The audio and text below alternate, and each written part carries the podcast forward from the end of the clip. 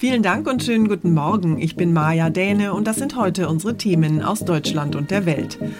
Chaos am Flughafen in Kabul. Eine erste Bundeswehrmaschine hat Menschen aus Afghanistan ausgeflogen.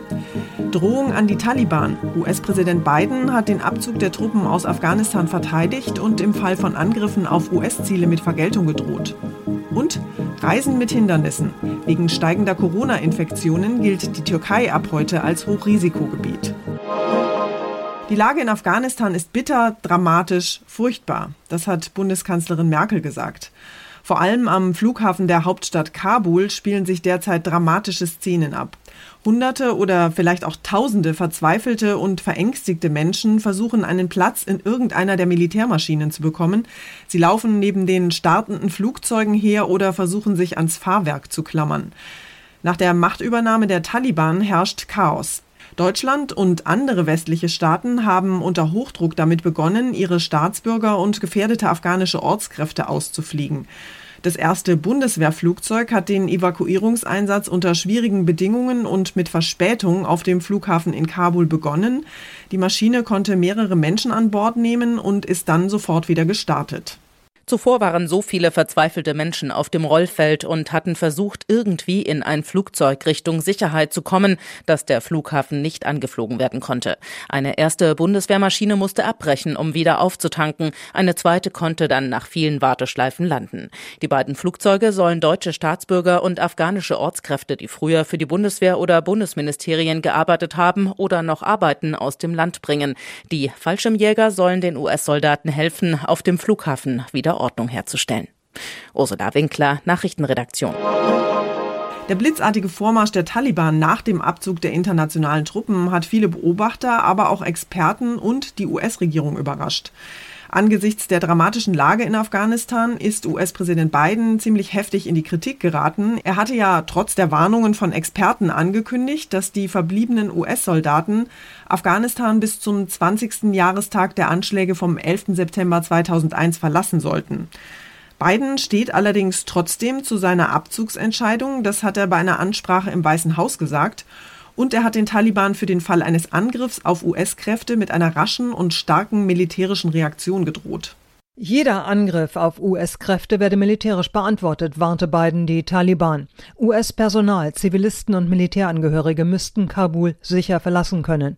Gleichzeitig verteidigte Biden seine Entscheidung des Truppenabzugs. Dafür hätte es nie ein gutes Datum gegeben, sagte er. Er gestand aber ein, vom Tempo des Taliban-Vormarsches überrascht gewesen zu sein. Biden kritisierte die mangelnde Kampfbereitschaft des afghanischen Militärs. Amerikanische Soldaten sollten nicht in einem Krieg kämpfen, den die afghanischen Streitkräfte nicht bereit sind, für sich selbst zu führen. So Biden. Tina Eck, USA. Soll ich meine Kinder impfen lassen oder lieber doch nicht? Diese Frage haben sich in den vergangenen Wochen Millionen Eltern hier bei uns in Deutschland gestellt. Politik und Gesundheitsexperten waren sich uneinig und die Ständige Impfkommission STIKO hat gebremst. Eine Corona-Impfung sollten nur Kinder und Jugendliche mit Vorerkrankungen bekommen. Jetzt hat die STIKO allerdings ihre Einschätzung geändert und spricht sich nun für Corona-Impfungen für Kids ab 12 Jahren aus. Mein Kollege Ronny Thorau hat sich mit dem heiß diskutierten Thema mal näher beschäftigt. Ronny, die Politik hat ja ziemlich Druck gemacht und sich immer wieder für Impfungen ausgesprochen. Haben die Experten der STIKO dem Druck der Politik jetzt einfach nachgegeben oder gibt es tatsächlich neue Daten und Fakten, die für eine Impfung für Kinder sprechen? Ja, das ist schwer ganz genau zu wissen, weil wir ja die internen Diskussionen der STIKO nicht kennen. Aber es ist wohl schon auch ein bisschen dem Druck nachgeben. Und der Kritik, die ja nicht nur von Politikern kam, sondern teilweise schon auch von anderen Wissenschaftlern. Schauen wir uns mal die Begründung der STIKO an für den Sinneswandel. Man könne mittlerweile die Risiken der Impfung für Jüngere besser beurteilen, heißt es da weil man zum Beispiel die Daten von 10 Millionen Geimpften in den USA habe, wo sich auch gezeigt habe, dass seltene Herzmuskelentzündungen zwar auftreten, aber meist unkompliziert verlaufen würden. Das heißt, das medizinische Risiko für Kinder und Jugendliche durch die Impfung ist jetzt überschaubarer? Naja, also einerseits sind seltene Nebenwirkungen ja schon grundsätzlich besser zu beurteilen, wenn man die Daten vieler Menschen hat. Andererseits sagen Kritiker eben schon seit Wochen, dass es doch schon Millionen geimpfte Kinder auf der ganzen Welt gäbe und da auch diese Herzmuskelentzündungen auftreten würden, aber eben selten und meist ohne schwere Folgen. Ja, und ob man das wirklich erst jetzt sicher so bestätigen kann, ist offen. Auffällig ist allerdings, dass die STIKO ja letzte Woche gesagt hat, man werde der Politik ein Stück entgegenkommen. Das ist ja jetzt nicht unbedingt ein wissenschaftliches Kriterium. Und die STIKO erwähnt auch explizit jetzt bei der Risikoeinschätzung die psychosozialen Folgen für Kinder ab 12. Es geht also nicht nur um den medizinischen Nutzen der Impfung, sondern auch um psychische und soziale Folgen der Pandemie für Kids, richtig? Genau, das ist ein Punkt, den Kritiker der STIKO oft vorgeworfen haben, eben nur die direkten medizinischen Folgen für die Kinder abzuwägen, aber nicht die Folgen zum Beispiel, wenn sie wieder Schulausfall haben, weil Corona durch die ungeimpften Klassenräume rauscht. Die Politik hat die Impfung ja ab 12 auch immer als Mittel gesehen, den Schulunterricht abzusichern. Und entsprechend zufrieden hat sich heute auch Gesundheitsminister Spahn geäußert. Er freue sich über die nun klare Empfehlung für Kinder und Eltern. Wie kommen Kinder ab zwölf Jahren denn jetzt eigentlich ganz praktisch an ihre Impfung und wie schnell geht das? Also das kann sehr schnell gehen angeblich. Gesundheitsminister Spahn sagt, wer wolle, könne schon diese Woche eine Impfung haben. In dem Fall steht davor aber immer eine ausführliche ärztliche Aufklärung und Kinder und Eltern sollen sich möglichst einig sein, ob ein Kind geimpft wird. Wer die Impfung will, für den ist ein schneller Impftermin natürlich auch durchaus sinnvoll, weil ja jetzt der Schulstart schon läuft und dann natürlich auch das Risiko höher ist, sich Corona noch einzufangen. Bisher ist übrigens jedes vierte Kind ab zwölf schon einmal geimpft, jedes sechste ungefähr sogar schon zweimal mit einem der zwei zugelassenen Impfstoffe für Kinder, also dem von BioNTech und dem von Moderna. Corona-Impfungen für Kids. Danke für die Infos, Ronny. Wegen gestiegener Corona-Infektionen gilt die Türkei ab heute als Hochrisikogebiet. Und das mitten in der Urlaubssaison. Praktisch bedeutet das für alle, die aus der Türkei nach Deutschland einreisen, wer nicht genesen oder geimpft ist, der muss sich nach der Rückkehr für zehn Tage in Quarantäne begeben. Nach fünf Tagen gibt es allerdings die Möglichkeit, sich frei zu testen. Anne Pollmann in Istanbul. Wie ist denn die aktuelle Corona-Lage in der Türkei im Moment, gerade auch für Urlauber? Also die Zahlen liegen deutlich höher als in Deutschland. Allerdings ist die Region Antalya zum Beispiel, die ja bei Touristen besonders beliebt ist, vergleichsweise wenig betroffen. Ähm, Extremwerte gibt es im Osten des Landes, wo die Gesundheitsversorgung ohnehin nicht so toll ist und wo logischerweise kann man vielleicht sagen, auch weniger Leute geimpft sind. Die Hotels in den touristischen Hotspots sind aber sehr stark darum bemüht, einen Corona-sicheren Urlaub zu ermöglichen. Das ähm, habe ich selbst erfahren. Aber so eine Entscheidung in der Hauptsaison, das dürfte nicht spurenlos an der Branche vorbeigehen. Unser Tipp des Tages heute für alle, die bei der Bundestagswahl lieber per Briefwahl ihre Stimme abgeben möchten. Der Countdown läuft, in 40 Tagen ist es soweit, dann wählt Deutschland einen neuen Bundestag. Vermutlich werden viele aber schon vorher ihr Kreuzchen machen, denn gerade in Zeiten von Corona ist die Briefwahl immer beliebter.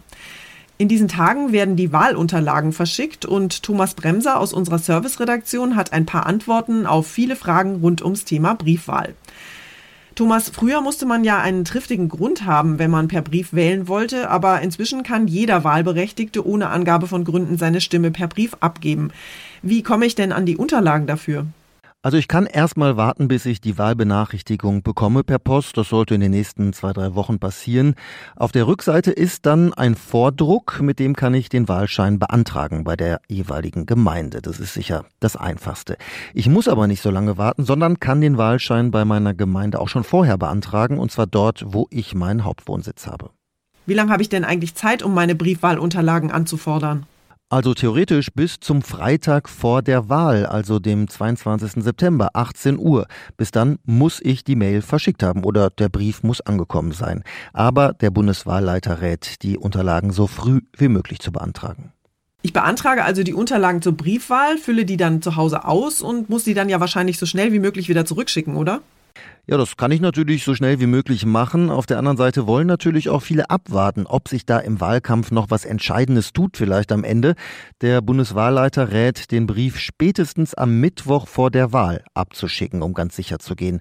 Die Deutsche Post will aber auch garantieren, dass die Briefe noch rechtzeitig ankommen, selbst wenn ich am Tag vor der Wahl den Brief noch in den Briefkasten werfe. Porto muss ich übrigens nicht zahlen, außer ich schicke den Brief aus dem Ausland ab. Infos rund um die Briefwahl. Dankeschön, Thomas. Und zum Schluss geht es bei uns heute um Räuchermännchen. Besser gesagt um Räucherfrauchen. Zugegeben, es ist noch eine ganze Weile hin bis Weihnachten, aber mit der Festtagsplanung kann man ja bekanntlich gar nicht früh genug anfangen, zumal es ja demnächst wohl auch schon wieder die ersten Lebkuchen im Supermarkt zu kaufen gibt. Im Erzgebirge läuft die Produktion von weihnachtlichen Räucherfiguren jedenfalls bereits auf Hochtouren. Und in diesem Jahr haben sich die sächsischen Künstler etwas ganz Besonderes ausgedacht. Zum Ende der Kanzlerschaft von Angela Merkel gibt es nämlich jetzt ein Bundeskanzlerinnen-Räuchermännchen bzw. Frauchen. Die 14 Zentimeter hohen Figuren tragen wahlweise einen rosaroten, einen türkisfarbenen oder einen violetten Blazer und haben die Hände ganz typisch zur Merkel-Raute gefaltet. 300 Mini-Merkels sind schon fertig und die Hälfte von ihnen ist bereits verkauft. Ob es eine weitere Kanzlerinnenauflage geben wird, ist noch nicht entschieden. Aber auf jeden Fall wird Frau Merkel in diesem Jahr nicht Mutterseelen alleine unterm Weihnachtsbaum vor sich hin rauchen. Geplant sind nämlich noch jede Menge andere Promi-Räuchermännchen. Na, das wird ja eine schöne Bescherung. Das war's von mir für heute. Ich bin Maja Däne und wünsche Ihnen einen guten Start in den Tag. Tschüss und bis morgen.